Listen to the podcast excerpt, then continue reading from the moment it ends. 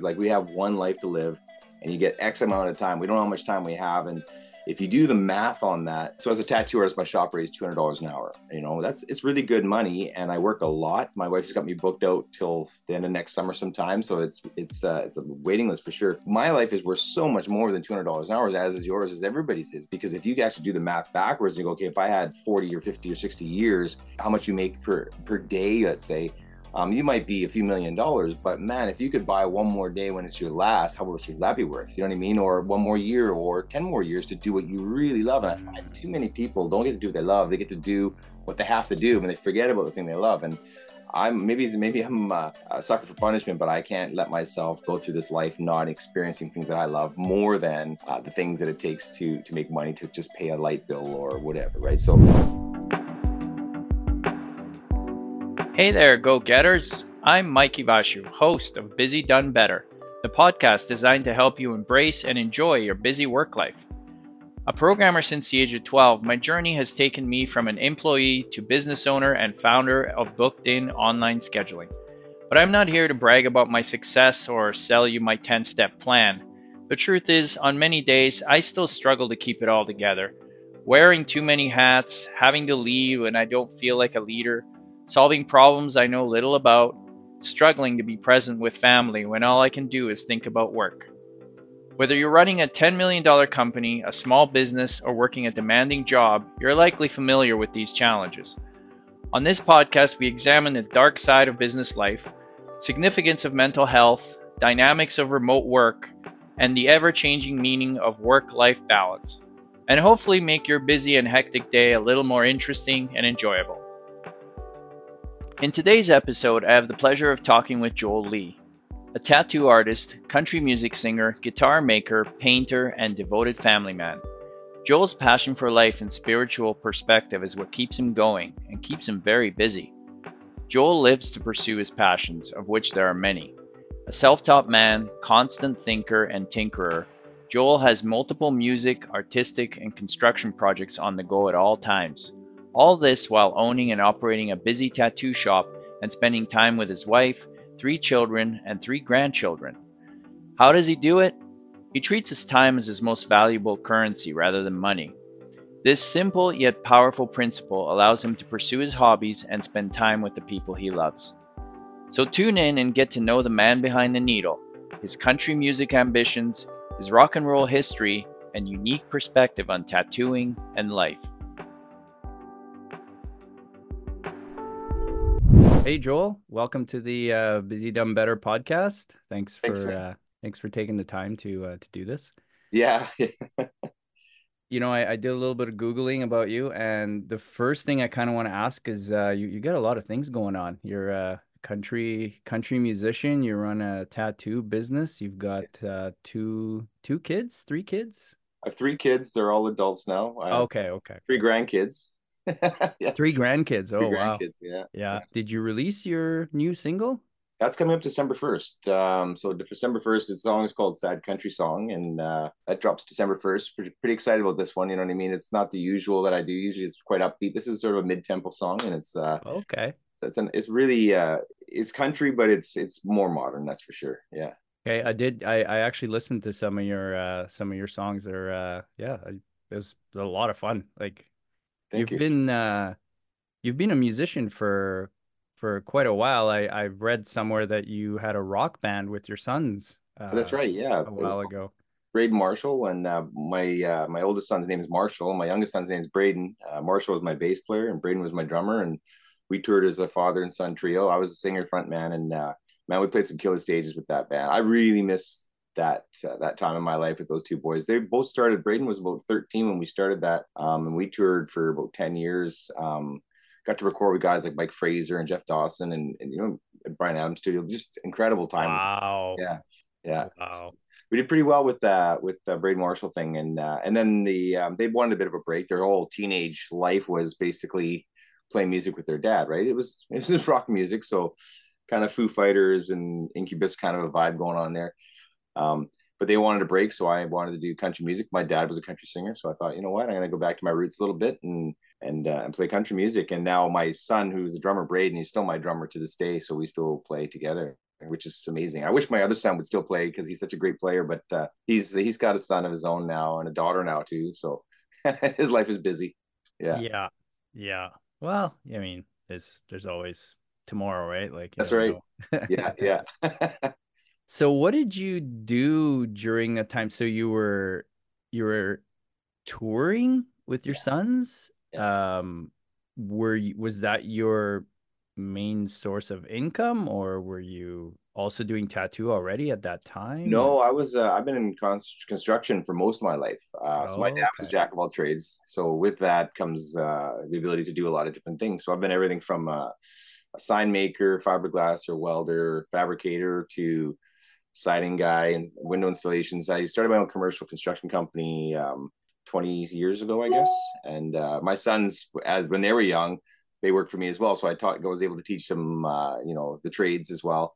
Yeah. Uh, the whole time while we're doing that, we were still rehearsing. We used to rehearse uh, four days a week, four hours per rehearsal and then we would be weekends from here to Regina to I was in Halifax, all over the country, you know. So it was like I would work to have time. A lot of people work for money. I work for time. So for me, my passions mean more to me than money. I've just been able to make some money with my passions, which has been fabulous. So I can keep doing it, you know. So, but yeah, no, we worked uh, construction uh, that whole time as well.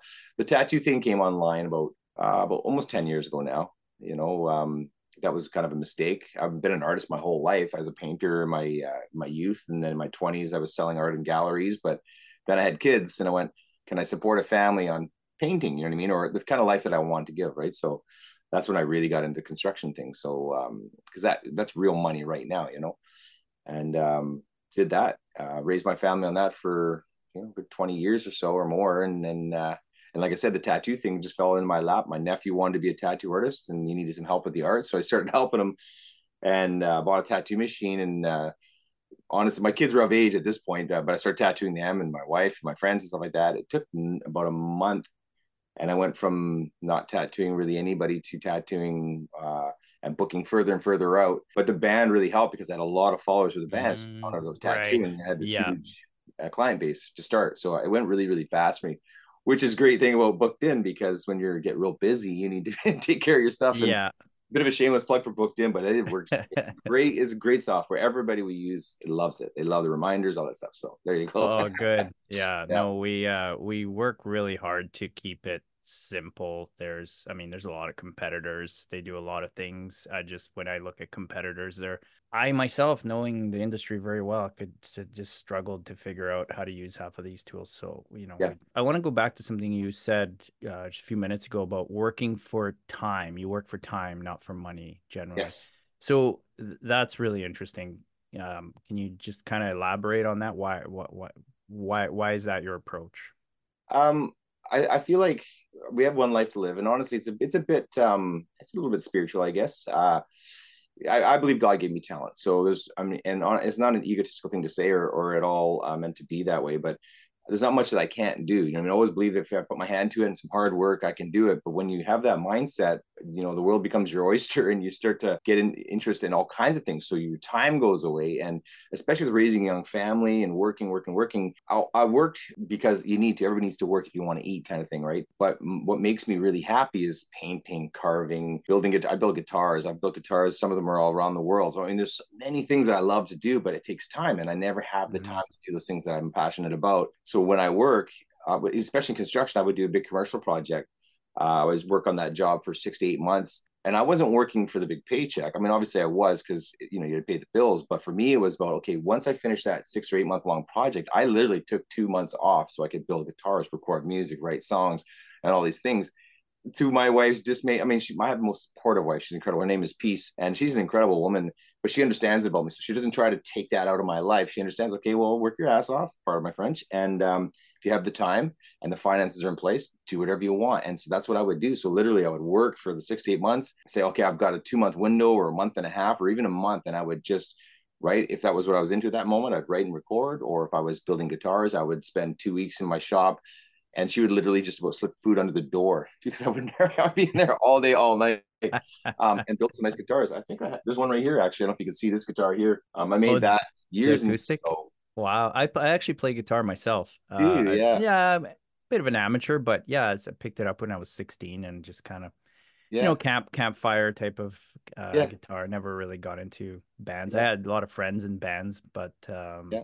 It's probably one of, if not the most relaxing, is the easiest word I can use. Um, just an instant release. Uh, I sure. sit down, I play guitar, like everything just leaves. Like all stress, away. everything just leaves. Now my daughter is actually she's her main passion is musical theater, but she's also been playing piano for quite a while and she's a singer, so she loves singing. So now, well, we don't do it often enough, um, but we will sometimes we'll get together and just kind of jam out on a song. Yeah, a little bit. Yeah. Yeah, I played a little bit of sports too growing up and never anything serious is just very amateur but just just having enough I, I also like to do a little bit of a lot of different things yeah yeah and so I can relate to the buying time thing. Yeah, yeah. Uh, for me, the business has been more about my passion, and I've had sort of businesses before that too. But yeah, it's about buying time, and mm-hmm. and now that I get to share these things with my kids, uh, I kind of realized that that's kind of what it was all about in the beginning, anyway. Sure learning all these things so that you can then either pass on or share them with your with your kids yeah. And, yeah. and, others. Right? As a way to just hundred percent. I yeah, I think that is, uh, you know, in a nutshell, because I tend to, I'm a, I'm a rambler too. So when I talk, especially in interviews and stuff like that, I, I, I tend to say way more than I probably need to. But I guess the whole nutshell, the whole thing is like we have one life to live, and you get X amount of time. We don't know how much time we have, and if you do the math on that, so as a tattoo artist, my shop rate is two hundred dollars an hour. You know, that's it's really good money, and I work a lot. My wife's got me booked out till the end of next summer sometime, so it's it's uh, it's a waiting list for sure. My life is worth so much more than two hundred dollars an hour, as is yours, as everybody's is, because if you actually do the math backwards and go, okay, if I had forty or fifty or sixty years, how much you make per per day, let's say, um, you might be a few million dollars, but man, if you could buy one more day when it's your last, how much would that be worth? You know what I mean? Or one more year or 10 more years to do what you really love. And I find too many people don't get to do what they love. They get to do what they have to do and they forget about the thing they love. And I'm maybe maybe I'm a, a, sucker for punishment, but I can't let myself go through this life not experiencing things that I love more than uh, the things that it takes to to make money to just pay a light bill or whatever, right? So I think that's why the tools that we have in our lives to to make things more profitable are so important because like our lives are valuable. So if we have something again, and you'll find I'll find these little ways of doing this, but uh, and not just to plug booked in, but if there's ways to make things more organized and make your life more streamlined. Um, you can make be more profitable. I, for me, it buys me more time. My wife as well. When my wife comes home, I don't want her working till 10 o'clock at night where we can't spend time together. Like that time with mm. the most invaluable thing to me. You know what I mean? So I don't want her spent chasing emails and you know what I mean, all this kind of. It's it's nice to have her just have it done quickly, and then hey, babe, we can watch uh, our favorite show, Yellowstone, or whatever it might be. Right? Yeah, so, yeah, yeah. nice. Yeah. Uh, so yeah, you mentioned your wife's been incredibly supportive. Uh, I'm mm. I'm I'm very lucky in that same uh, aspect, and it, there's there's a portion of which understanding each other, right? That's mm-hmm. like pretty huge. When the kids were young, uh, you know, there's that kind of you got to just straight up provide you know your passions you still keep them as much you can but it's it's more about you know you because mm. because you you you like to do a lot of different things right uh and and so did you and your wife have an understanding about okay you know as long as these things are met yeah you can pursue your passions type of thing like was it a very clear understanding um between the two and how did you sort of navigate yeah, that's a really good question. Um, I think the best way to answer that, um, my wife will follow me anywhere, kind of thing, right? And I think it's a bit more of an old fashioned, and I hate to use old fashioned too, because people can, you know, they'll equate that with some old school man's the man, and, and that's not it at all. Mm-hmm. It's, we understand each, like you said, we understand each other to a point where she understands who I am. Um, where she doesn't want to rob me. She's such a, the most giving, loving person you'll ever meet. She really is very mm. selfless. So, for example, if there's two cookies left on the tray, for example, she'll prefer that I have them both because she knows how much I love cookies rather than having one for herself. You know what I mean? It's, it's, she's that selfless. So, when it comes to what we're talking about now, it's like she just wants me to have my best life. And if I'm happy, she's happy. So, which also flips it on my head because if that's the way she's for me, I have to try and find a way to be the same for her. You know what I mean? So it's really mm-hmm. this relationship where she understands me and I understand her as well. Um, so she makes the sacrifices, you know, and so I try to make the sacrifice for his, her as well. And you know, to be completely honest, I don't always do a really good job of it because I get so caught up um, in the things that I want, need, and want to do. So, for example, I mean, recording music is not an inexpensive thing to do. I mean, I work my butt off so I can afford to do these things, but I know she would love to sit on the beach in Mexico more. You know what I mean? Like maybe twice a year, she would love to go do that. But I don't afford her to do that, you know, because of the expenses that go into recording and the different things that I do a lot of. But but she also is able, she finds her ways, okay, well, I'm not sitting on a beach in Mexico. So what she'll do is she'll find something that she likes to do around here, for example. So mm-hmm. she gives a lot. She sacrifices a heck of a lot, which is why I really like to see this song or songs that are released become hits. I had one, uh, This Party Ain't Over, did really well in Canada.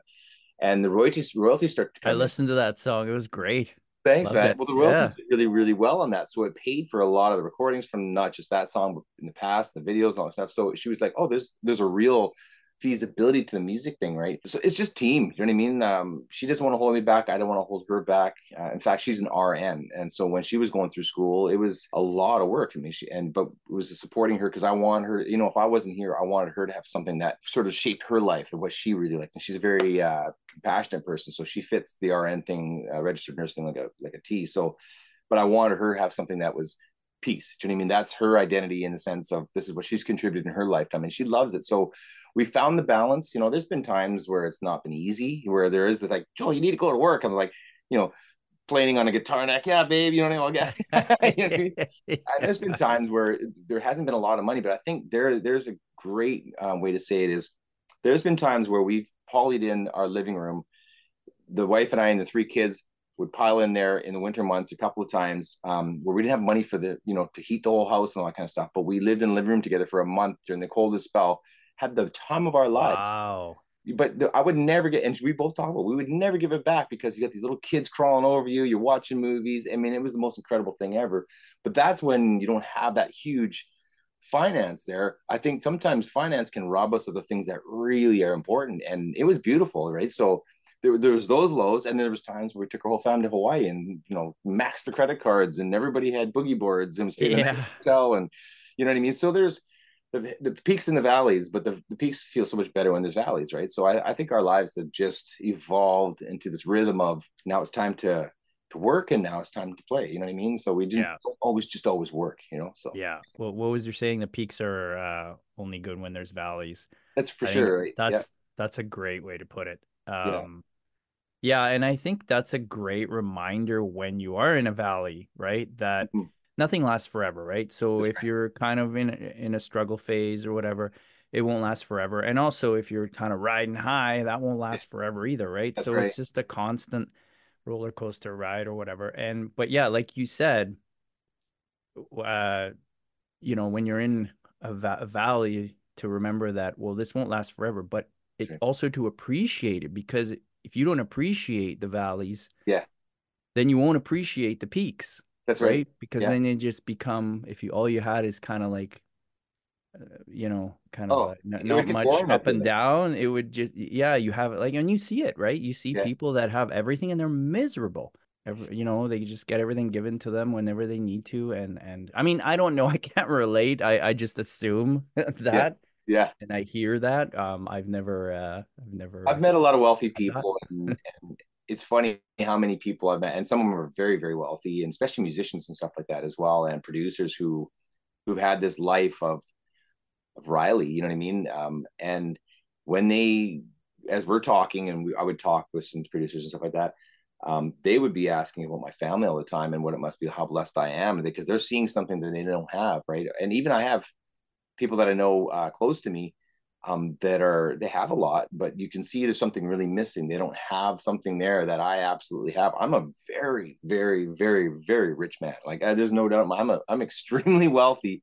Um, it's not piles of gold. It's it's gemstones and my kids. It's diamonds like my wife. It's I'm I'm my mother now lives with us, and um, she is an amazing woman. Has lived a long life and has a very had a very hard life.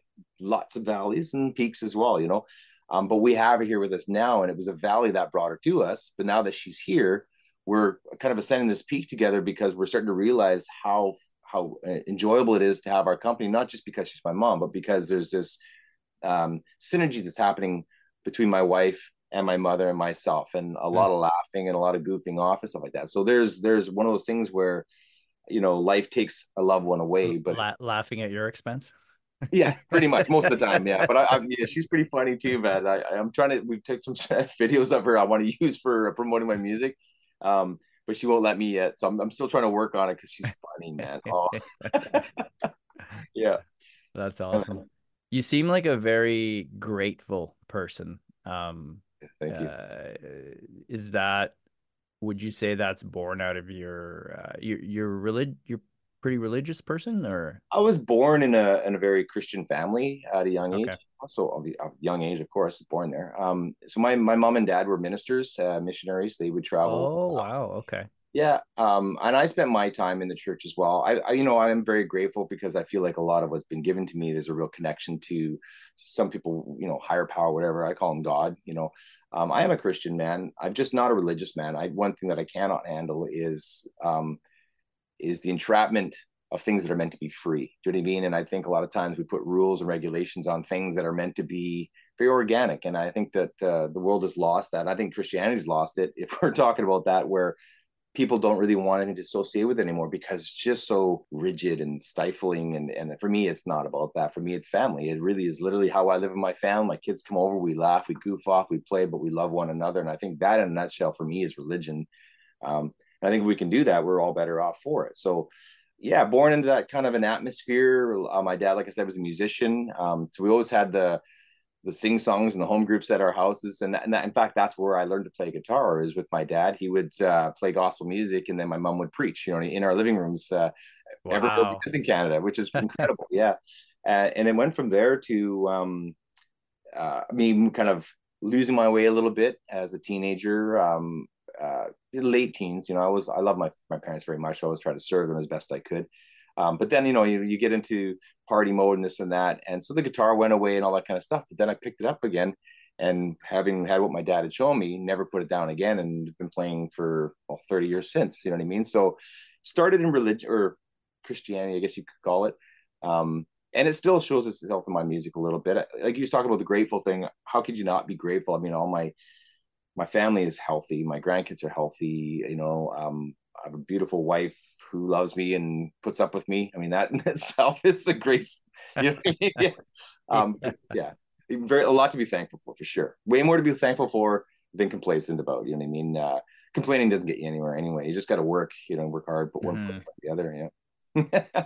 yeah, that's something my wife taught me uh, about the sort of X begets X I guess is the way I put it. But, you know, positivity, for lack of a better word, or gratefulness begets more gratefulness. Sure. Um, negativity, complaining begets more complaining, you know, type yeah. of thing. So, but at the beginning, it's a choice, mm-hmm. right?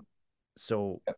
you can choose what words come out of your mouth. You can choose what your hands do in a particular scenario, or yeah. where your feet, where you want your feet to walk, right? Like, there's always a choice. So, hundred percent. And once you make to know to understand that when you make a choice to do whatever that that will sort of what you know neuroplasticity and all that it just your your brain your brain's always i think trying to rewire itself to make your life easier right like sure, it, it's sure.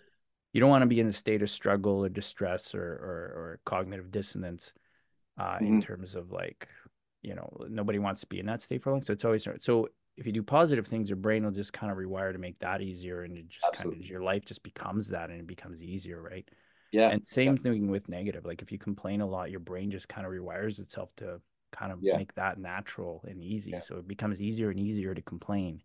Well, you see perpetually grumpy people, and it's because yeah. that thing they've just said so. And then you, it defines your social circles too, right? It so does, now you have other people that are attracted to that and yeah. they you know so then you play off each other and it becomes like almost a positive reinforcement of the complaint totally. and kind yeah. of and what you know and I, I trying to learn to not judge yeah yeah yeah uh, draw or judge less and less so to each their own i think yeah I think, yeah uh negativity has positive value actually um sure. in, in many scenarios uh but yeah, it's just the understanding that our brains will just wire themselves to what you do. yeah and like you said birds of a feather they you know you they tend to fly together right and so you'll have that and uh, i think i think what right now we have this is an interesting dynamic too because with those happy people grumpy people grumpy people with grumpy people, happy people with happy people. But we tend to, I think society is like this whole cancel culture thing where, Mm. oh, he's a grumpy person, put him over there because we're all happy people. So you Slap a label on them and get them out. Get them out of Yeah, my yeah. type of thing. instead of finding ways to accept people for where they're at, but constantly trying to continue to to try and uplift them out of that place. You know what I mean? Because it, it takes a lot of work to take somebody who's sick and make them better. It's not for the faint of heart. You know what I mean? I think that's where the work ethic comes in for in all kinds of aspects of our lives. Is like it's not going to be easy being around a grumpy person all the time, but hopefully with enough um, you know, jokes, you know what I mean? And work, you can make somebody less miserable and, and maybe even get to know them enough to find out what's making them miserable in the first place and try to change those patterns, like you said, right? So I think I think Yeah. you know if we just have a bit more time for one another instead of just going, ah, we'll just put that person over there. We can all do a lot of good that way. In fact, it's funny the tattoo thing. It's is the most um, incredible scenario because when somebody's in your chair, they're in pain. They talk and they talk about the most intimate things, right? And I have really. there. Oh, it's, it's an incredible uh, opportunity to really talk to people and um and i have these uh it's therapy sessions sometimes it, it's my therapeutic session you know what i mean you know what i mean but most times i find myself um being able to offer whatever little wisdom i can muster up or or or um you know some uh what's the word um compassion or or try to find a, a way out for people while we're talking and they talk about all kinds of stuff. And on top of it like my one of my favorite tattoos to do is memorial pieces and uh, they're for people that lost loved ones. And for me i get to sit there it's such an honor because they're getting something done for somebody that they love very dearly than the, who's now gone. And sometimes a week ago you know if i find out somebody wants a memorial piece and their parents or whatever died a week ago I clear my schedule for that person because it's an opportunity to try and offer some kind of healing. And I've had uh, a young man came in, he, you know, he lost his dad, and uh, and him and his dad were so so close. This young man was 19, and so he came in and we did this tattoo for him, and I, I designed it up for him, and, and I did it for him. But the kid was so polite, so respectful, and I was just like, it blew my mind. I was like, wow. I said, man, your dad did a fantastic job on you. You are one heck of a stand up young man. The kid started to cry, and I was like, oh my god. So I got, and I'm not a crier, but I had a couple tears as well but I realized Ah. just the the blessing it is for me to be able to do that for that person, and you Yeah. could see the hurt he came in with, and the sort of a different uh, countenance he left with. It was incredible, and that happens Ah. quite often in my shop. Yeah, Never considered that. It makes total sense that yeah, Yeah. like it's probably I imagine yeah, I guess tattoos a lot of people like what they tattoo themselves with is very meaningful to them, right? So it's the most very personal thing to them. Yeah, Yeah. Uh-huh. That's yeah. There's a lot of tattoo artists that miss that opportunity. I think it was. I mean, not all. I know some fabulous artists that are are very sensitive for that as well. But there's a lot who'd rather talk about hockey or which is not bad or or you know darker things or you know listen to heavy metal and and that's all great too um, but I like the opportunity to just talk and know people. That's pretty fun. I will forget their names in an instant because I have a terrible memory for that. But it's, but I'll know the stories, right? And and it's it's great. I love it. Yeah. Yeah. Yeah. They're there for quite a while, right? Like on average, like I don't know, like a medium sized ta- like uh, probably larger ones take days, multiple trips, I imagine. Yeah. Yeah. Finish. But like, you know, an I don't know, an average one maybe like like a shoulder or something like Yeah, something like here. something about a six inch round. It's yeah, three hours usually. three Yeah. hours yeah so Yeah. i wonder if you know we we live such busy lives and everybody lives such busy lives that that's probably one of the very rare times where they just sit for three hours Yeah. and Yeah. do nothing right so Yeah. because i find i meditate and uh you know i do mindfulness things and stuff like that just because i as life got really busy i had to sort of put an effort and uh, you know, use tools to just kind of calm my bring my brain back to kind of a calm state and at least practice that regularly because I Yeah, just yeah, feel yeah. like if I didn't, I would just it would just I would lose it and forget that that's even possible. You know, Yeah, like yeah. I kind of relate it to physical exercise. I, I think if you have been out of shape for a very long time, you you've completely forgotten the feeling of being Mm-hmm. in shape, of of that feeling of having energy and being like, you know, Yeah. Yeah. springy. You Yeah, know, I, I think you've just forgot so, to the point where like you almost kind of don't think it's possible like that. Yeah. You know, like it's such Yeah, a yeah. foreign foreign idea.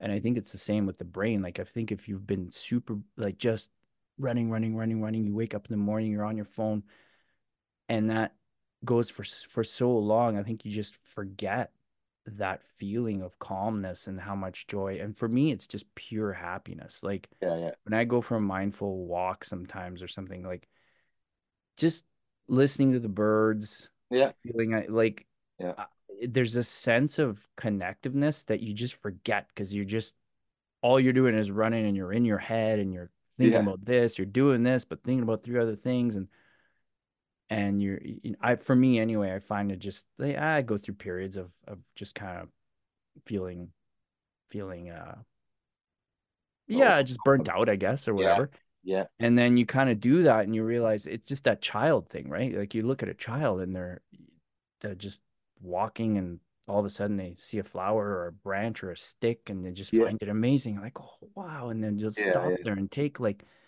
a half an hour to you know look at this or examine it or whatever yeah and you realize like as an adult you can still do that you just Sure. forget you just Mhm. forget right Mhm. and I, I imagine you get some of that with or a lot of that in when you really deep dive into the stuff that you do right where you, you just what Yeah. they call it the flow state right you Yeah. you just get into that flow state where like Yep. time ceases to exist like you're just does yeah hours will go by hours and hours will go by and you won't even realize like even uh you know writing music or recording and stuff like I could spend 12 hours and not even and and and it'll be dark out and I'll go oh crap when did it get dark? I can't even you know what I mean? Like it literally happens to me. Or I'll be in this weird state for eight hours and it was light out when I started now it's complete and kids have come and gone. They're you know from home from school. I'm like what? You know in this complete warp of time you know what I mean? And I, and but I love that you know? I really do and yeah.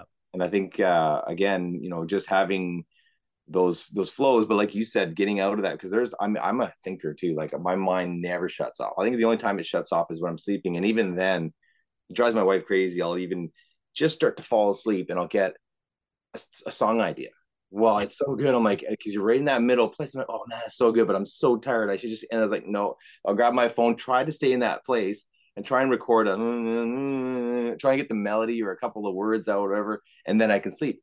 But it's funny, my and, and when I'm awake, my wife will talk to me and it drives her nuts too. She'll say, Are you listening to me? And I'm just trying to catch a word here and there because I know my mind's already left somewhere else. I'm thinking of some Yeah. grandiose idea, how to save the world or a new, you know, invention or whatever, right? And but she, you know, again, she knows me. She's like, you know, it's uh she says, have a notebook and write all this stuff down because you'll forget it anyway. And you're spending all this time thinking about it for what purpose unless you write it down or track it, right? So um yeah, I don't know. I could probably do what you do. I could probably uh, meditate a bit more and clear some of the refragment my brain a little, you know. yeah well i you probably do i mean i i think a lot of the work you do is is kind of made it meditative in nature Yeah, that's fair. Yeah. you know there's Yeah. there's there's like that's just a formal way to Mhm. yeah there's a lot Yeah. of But it, when I have people in my chair too, one of the cool things about that and why I think it's so meditative is because it, it doesn't feel good. And uh, so I get people to breathe. I give them breathing exercises. So there's Mm. six seconds in, six seconds out. And so the entire time they're just managing their breathing, managing their pain, but they've got nowhere else to be. And their brains, their brain is really just working on being still, slowing their heart rate down. So it literally is. And my sessions, I do two a day, and they're both um, on average four hours per session. So I do a four hour 10 to 2, have an hour off, and I go to 3 to 6 or 7 o'clock, right? So that usually happens every day. It's been like that for eight years now. But th- that's quite a long time to spend with people. So even my brain, focus wise, it gets sore. Like it's a lot of focusing for Yeah. that long, right? yeah Um, but I do pieces that are, yeah, I book people in for 12 sessions. It's like, okay, well, you know, we're doing an entire sleeve, and another sleeve, and a back piece. And so most of the stuff that I do is quite large. I used to do a lot of smaller stuff, but now it's everybody wants a sleeve or a leg sleeve. It's like, it's a lot, man. Yeah. I'm actually Yeah. looking forward to stepping back just a little bit, doing a little bit less. I want to do one four hour session a day and I'm good. You know what I mean? And then have Yeah. my day to do other stuff.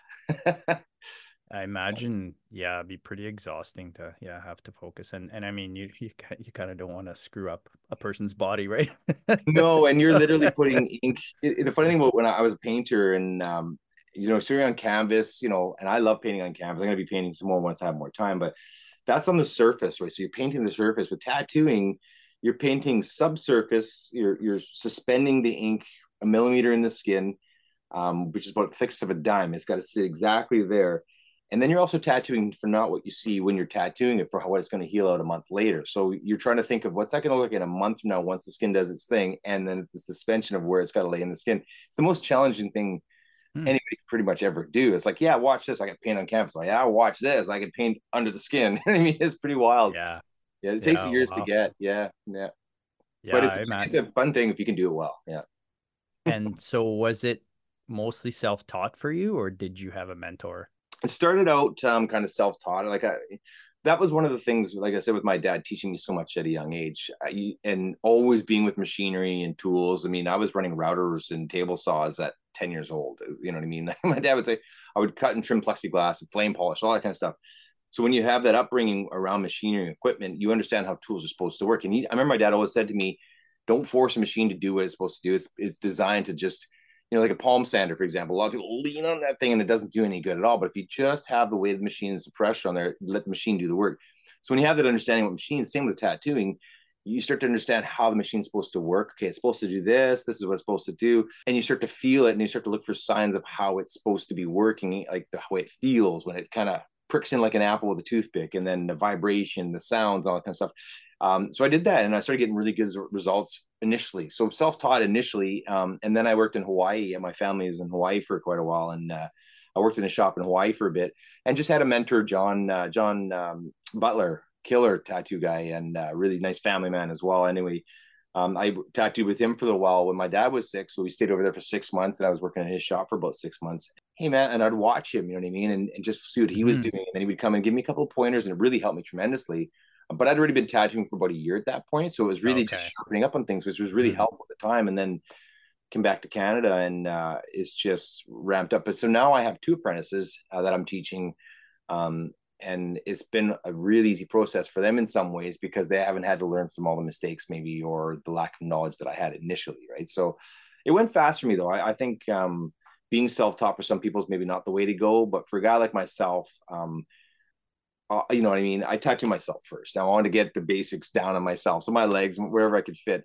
Um, and I found, hey, you know what? This is actually some of my first tattoos, honestly, Mike, were huge side pieces. I mean, I might have been six months into the trade and these side pieces held up and they're, and I'm not bragging. I'm just saying I'm kind of amazed at how I could just figure mm. that thing out.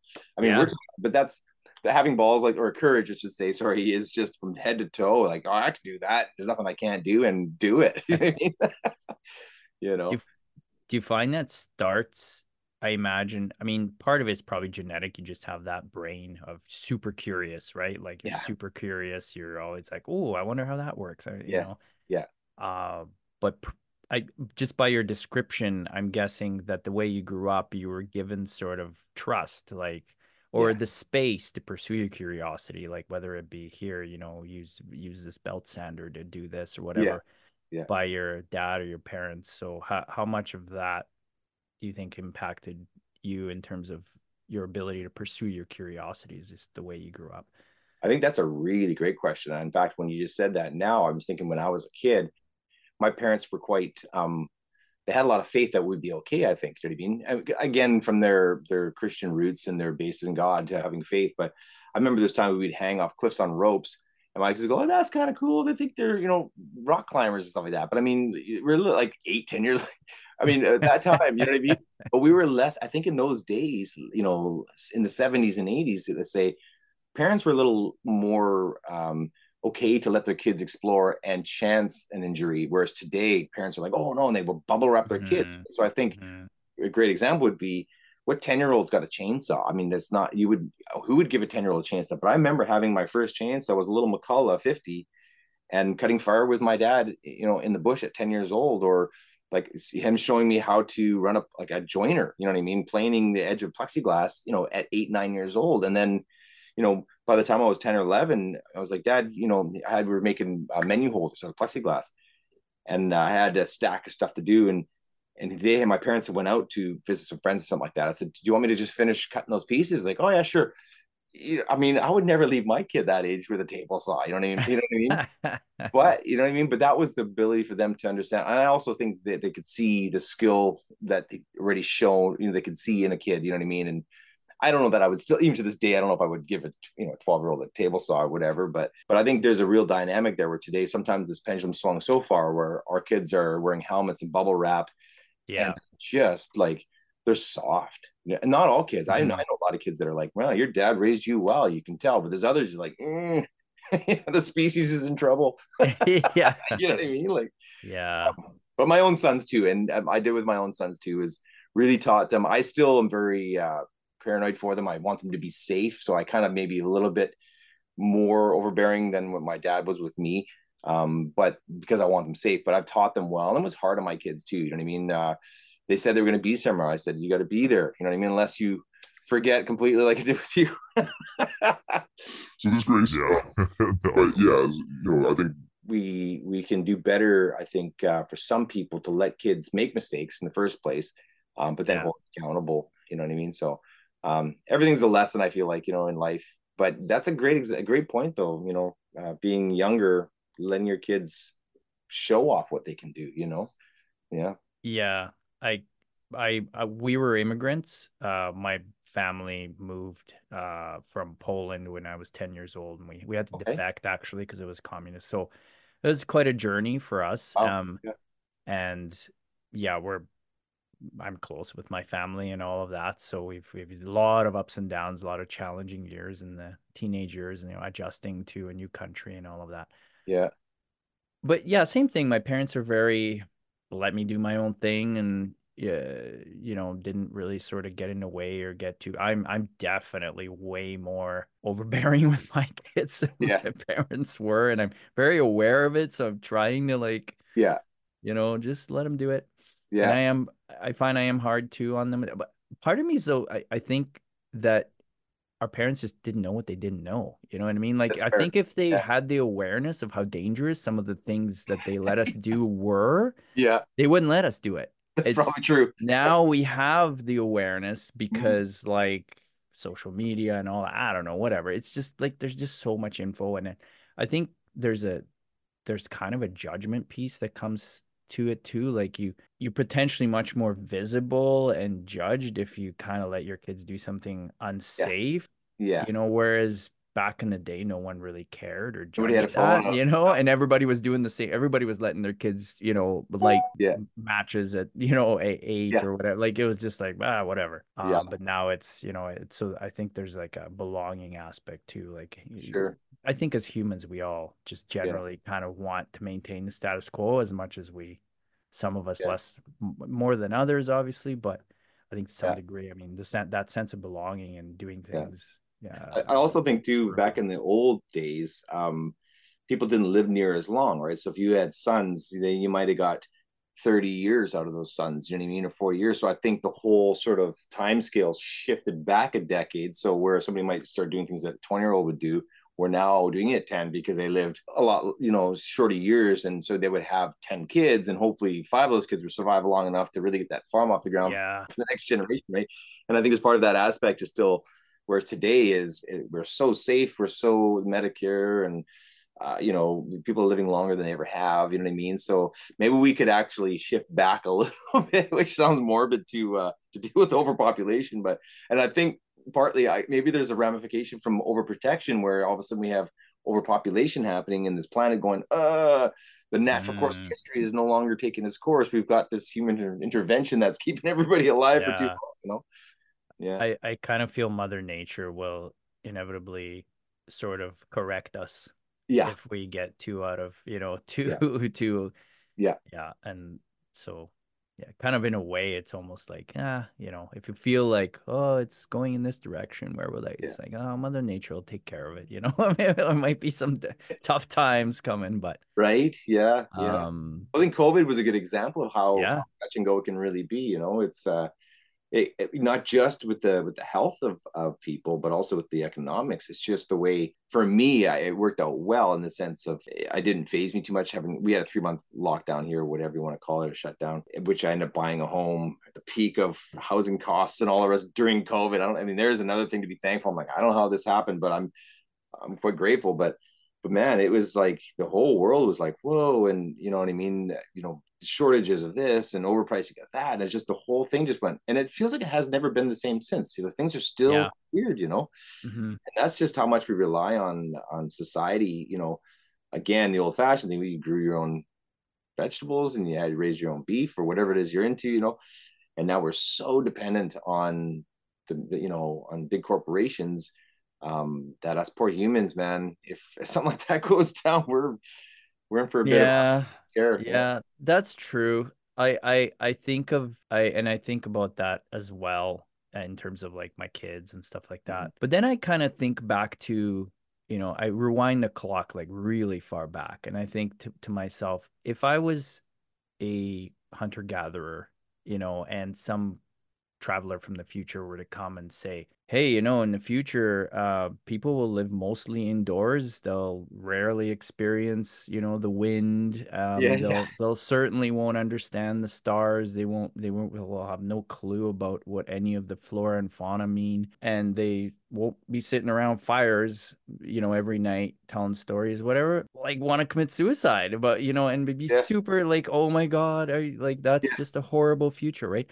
But I don't know about you, but I'm I'm not upset about not living in the woods or, or Yeah, not right. not know not knowing how to rub sticks to create Yeah. a fire. You know what I mean? Yeah. Like so like we've automated that away. We don't need like we have hate. So yeah I kind of think about I think us being older, um, a generation, there's always that kind of relating to how we grew up and then being concerned about, well, this is the way we knew. And so if it changes, then ever and you know, you don't have to know this anymore, then yes, if there's Armageddon, then Yeah. the kids you know, but then it's like, well, but we don't worry about not knowing how to make fire out of sticks. So yeah yeah right? Because we yeah I think the world you're brought into is just that becomes your norm, and you it's just reality, go yeah. forward from there. Yeah. So, but yeah, Yeah. for sure, for I think sure. that's that's a great point you make too, though, because back I think that's where you know these conversations are really good because sometimes it sparks the, the, the thought like we're not going to be necessarily teaching my kids to rub sticks together and to hunt for the sake of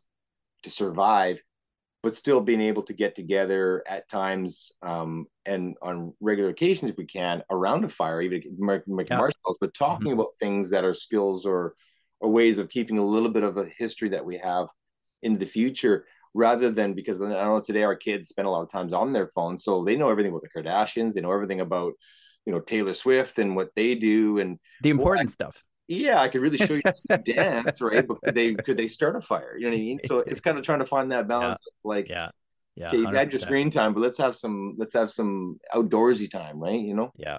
Yeah, And there's, I think there's just a straight up uh, anxiety that you can, like, just just this base level anxiety that you can sort of uh, diminish in your Mhm. life by knowing those basic things. Sure. just That's in the back point. of your mind, subconsciously knowing that, yeah, you know, if I need to, Yeah. I can start a fire. I can build something basic, right? Like maybe you won't do that or do it often, but just having the experience and, and knowing, Yeah, I, I think there's some kind of primordial piece that comes with that, Sure. knowing that, yeah, if the infrastructure falls apart or even temporarily, like a COVID scenario, I mean, you know, we didn't lose, we didn't exactly go to, kind of It felt like that for short moments. Like it might go that way. But we held it together pretty well, I think, yeah. Thank God. relatively. Um, Yeah, but yeah, there's there's there's definitely because we're we're still animals, right? Like we're Yeah. wire like from our biological wiring, we're we're really just still cave people. Um, we are. Yeah, you know, and and I think we live in a temperature controlled environment and Mhm. literally one one degree variation all the time. yeah, Uh, for the more, you know, for some that go outdoors a lot, maybe not as much, but for many, yeah. um, it's a wild we- thought, eh? we yeah like and so i've i i do uh cold therapy a lot like i i take cold showers and and uh been doing that for a while as a way to just just again just it's very calming i do it Mhm. before bed because it helps me sleep Well, uh but there's something about mechanisms in your body that go dormant if they're not exposed to temperature changes you Right. know? and, Yeah, and yeah, yeah. so there's all these things like we think we know the human body but there's still so much we don't know about it yeah, yeah. That's and we're still learning you know and and these ba- like like mother nature has really constructed us incredibly god has Yeah. constructed us so is we're such an intricate machine It's detailed, hey? Yeah. Oh, yeah. intricate machine my mom was a molecular biologist and Is that right? Yeah she actually did. She was actually doing rna research. She's retired now but she was doing rna research right up until covid. So i mean i was lucky because i had her to so Yeah. hey mom what's going on here? Are these Yeah. vaccines you know are they okay? So she was like yeah yeah. just you know it's all See, good." that's a that's an amazing thing because I I'm all, I love science. I love chemistry. Even in high school, my my teachers were uh, telling me, "Man, you should be a scientist. You should be a chemist, chemist, and all that kind of stuff." Again, from my dad side, the detailing that I have in my mind is to be a Mhm. constructor, drawer, inventor, and I and I love and appreciate the scientists and the and the uh, uh, the, the researcher and, and you know the engineer and the architect. Those for me, science and mathematicians and and I really gravitate towards to, towards those intelligent people, right? And there's a huge sector of the population that just doesn't understand that. They, they don't they Yeah. don't have the mind. They're more, hey, I could rub these sticks together, make you a fire, and we'll survive from there. But they don't understand the need for for science as we evolve. So does disease and virus and all that kind of stuff. Right. And and to see um, the way um, people have stepped up in that field to really to offer protections was amazing. But then to see the the big hand of the paranoid, you know, conspiracy theorists come down and try and squash it out and make everybody else feel like an idiot for being actually intelligent. yeah And it's sorry, it's a big debate for a lot of people. yeah I, I say do what you know, do you, but I just think uh, I'm so grateful for the for people like your mother, you know, what I mean, that are Yeah. give their life work to something that actually matters for other people, you know. Yeah. Yeah, there was definitely uh uh I mean a lot of people were introduced to science and without really having just basic understanding of scientific principles. Yeah. Um I th- I think one of the things that people really don't get is just because something is printed is say, well, there was a study and it found this. Well, that's potentially completely worthless unless that study met the scientific sort of test or principles Sure. like did Yeah. was the sample size big enough was it was it was there a placebo um you know Mhm. was there a control group um done properly and and all these types of things right and in and in many studies they, they they're not and in fact i think a lot of them are just done on purpose just to publish something Sure. uh, Yeah. as part of an agenda, right? So, like science is, and my mom sort of illuminated me to this. It's to do science right and to really figure out something deep about life or the Mm-hmm. Takes a tremendous amount of time. And what is time? Money, right? Yeah, so yeah, yeah. it takes a ton of money to do science right. hmm And so that's why you have a lot of poor science because it's just not done right, not properly. So, but Mm. yet people don't understand. Like, if you read something, like I try to tell my kids this, and of course they don't want to listen to me because teenagers now, and like, yeah, yeah, whatever. But like, you know, when you read something, you I you always have to look at it as it's, uh, it may be the truth, or it may be. I don't even like the word truth. It may be. It may have a high probability of being accurate, Yeah, yeah, or it may not. Yeah. And if it ma- if that piece of information matters to you, then you have to take the time to determine Yeah. how probable it is that piece of information to be accurate. And to And do see that, that you look through, at the source. You Yeah. you you look at is this information consistent in in in other areas, other so so there's all sorts of things you can do, right? But just like having that mind scientific Yeah. and it's not to say you look at everything because some people say, oh, you know, they either take one camp or the other. They look at information and go, well, if it's on the internet, it's false. Well, no, not necessarily. There's a lot of very accurate things on the Absolutely. internet. But yes, there's a lot of false things on the internet. So it's just to realize, and, and also when people tell you things, right? Well, my friend said this and that. And like, Mm. okay, well, I didn't want my kids to think that everything that they're told or their friends, they probably don't know. No, none of them probably know what they're talking about because Exactly. they may very well know what they're talking about. yeah, But you have to remember that until you've taken the time to look into it, that's right. you have to have always have that that that Skepticism a little bit. skepticism to know. Well, you know, and sometimes you don't. A lot of times you just don't care, right? You're not going to go Yeah. and research and deep dive into everything. You just Yeah. don't have time for that. So. Yeah. If it's not really that impactful to your life, or you don't really think, okay, sounds good, you know, and just go with that, and Wasn't that funny dynamic though in our society today though, where things that are actually impacting our society society very negatively are very are some of the things that are most unresearched things by the average person to, to date ever. So for example, this whole false news thing and all these misinformation put out there, uh, people go, oh, whatever, that's your opinion, that's mine. It's like, and my wife even gives me heck sometimes. She's like, why do you entertain these comments and stuff like that? I said, babe, because if somebody doesn't, this this snapperhead's going to influence a whole bunch of other snapperheads that think the same way, which is going to continue to grow that snowball into this big false reality of where the person who instigated that thing gets his way or her way, for whatever the case may be. I said it's important that if you do see a falsehood out there, that sometimes you do step in if it's impactful, if it can if it can really affect right. society, right?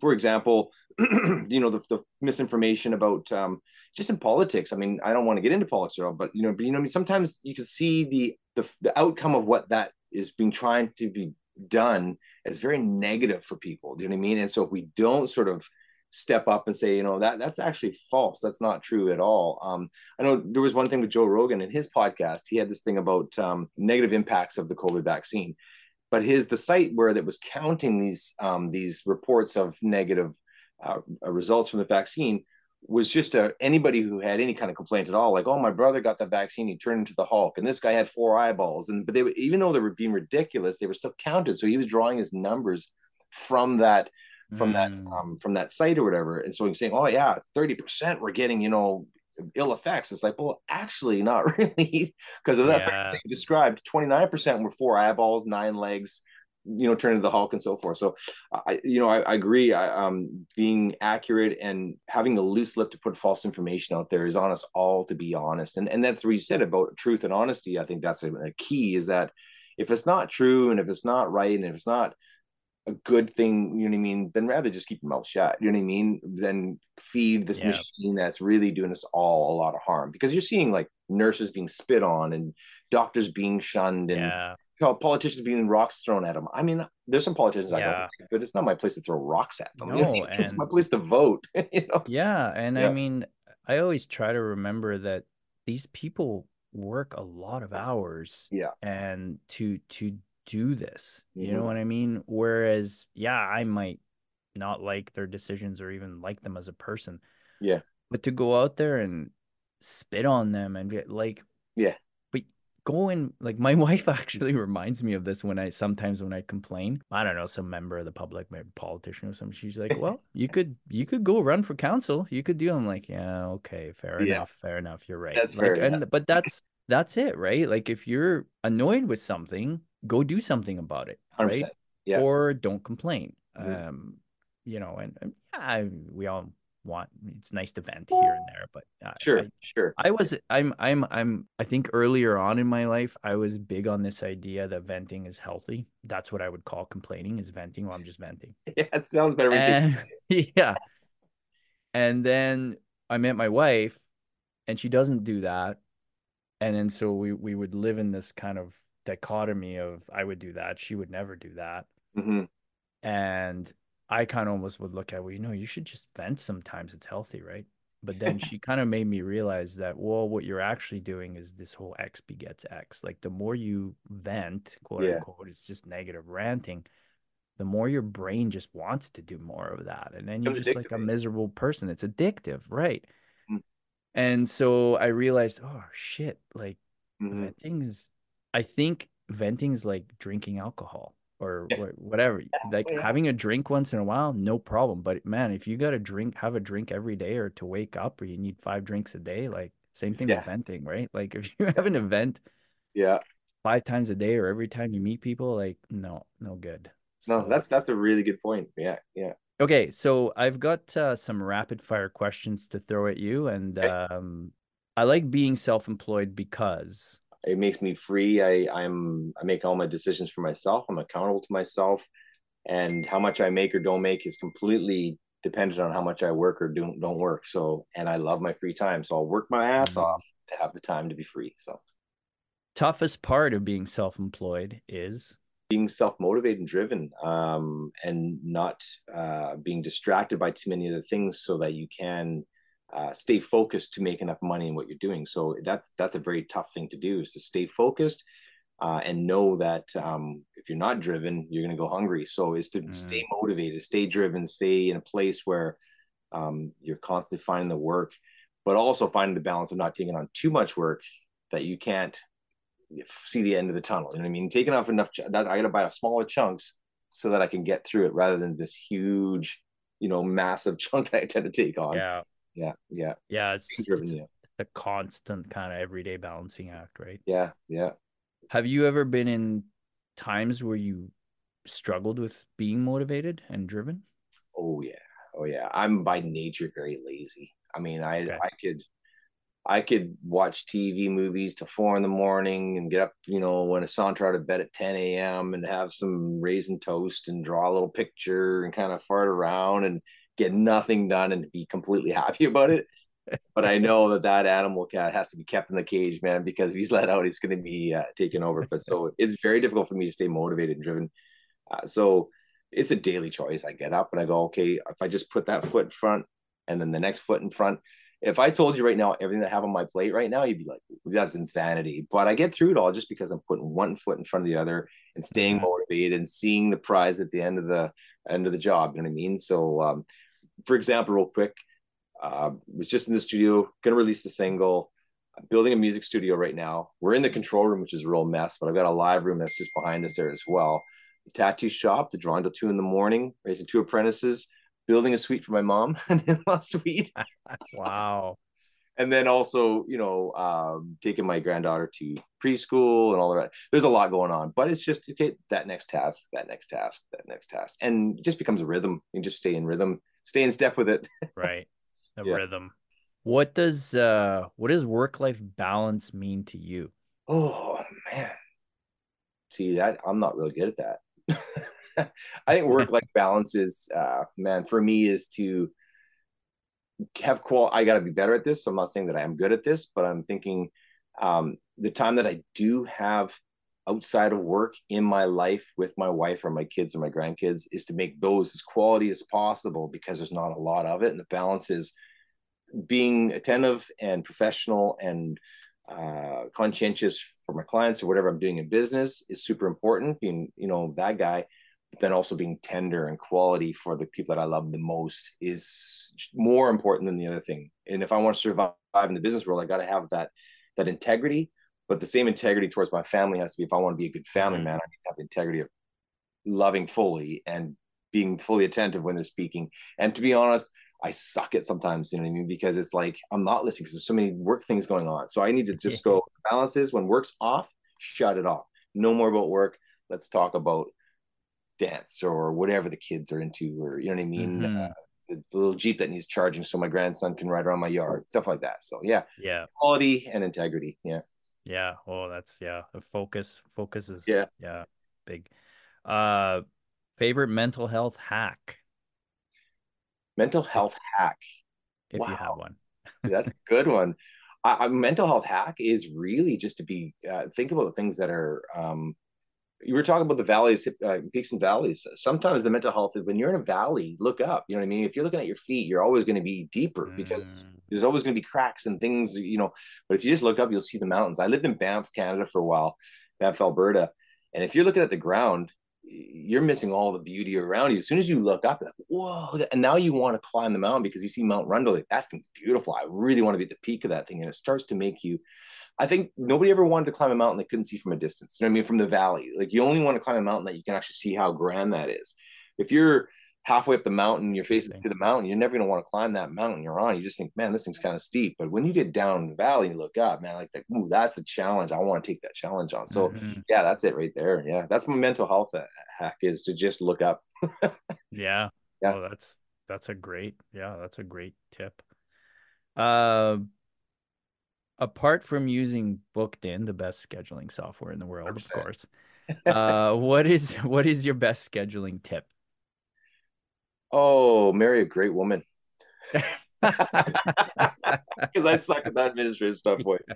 No, she's amazing at it. so delegate yeah. basically to Yeah, so the best scheduling tip would be uh, just set a good reminder. You know, I mean, obviously, and I got to apologize again. For some reason, I just and I and I swore because the night before we were supposed to have this podcast before, I literally went to my phone and went, okay, making sure it's there. And I did, but then it never, it never, it never let me know. You know what I mean? Which is weird. I, and that was my, Mm. that was my stock app. I should have just used the book in Booked-in one to just schedule the booked in thing, right? yeah, Which is ironic. That's not what happened. yeah, yeah. But honestly, yeah, no, Booked-in's a great app for. I mean, it reminds me of stuff. It reminds my clients. My clients come in every time. They're like, "Man, that's a really good app you got there. Sends reminders and notes on how to take care of my skin before we've got it all dialed, right? So, Oh, nice. but a good wife too is is is helpful, or a good administrator, whether you're a woman or a man. yeah, one is can help. yeah, Yeah. yeah, yeah. Well, that's that. Yeah, that's great advice. All right, Joel, thank you so much for again. This is a fantastic conversation. I really Yeah, enjoyed meeting pleasure. you and uh, and chatting with you. Um, yeah, thanks very much.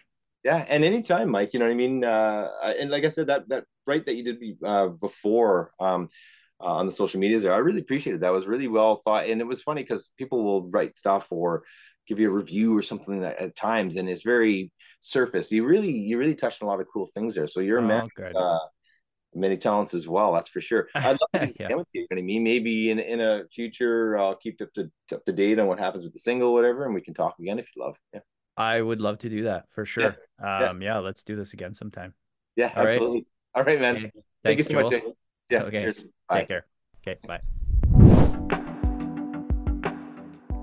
And that's a wrap. I hope our discussions today have given you some insights, inspiration, or even just food for thought.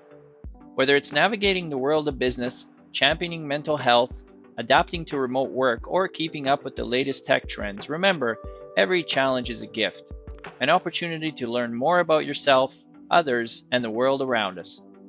I want to extend a big thank you to all our listeners for tuning in. Your support truly means the world.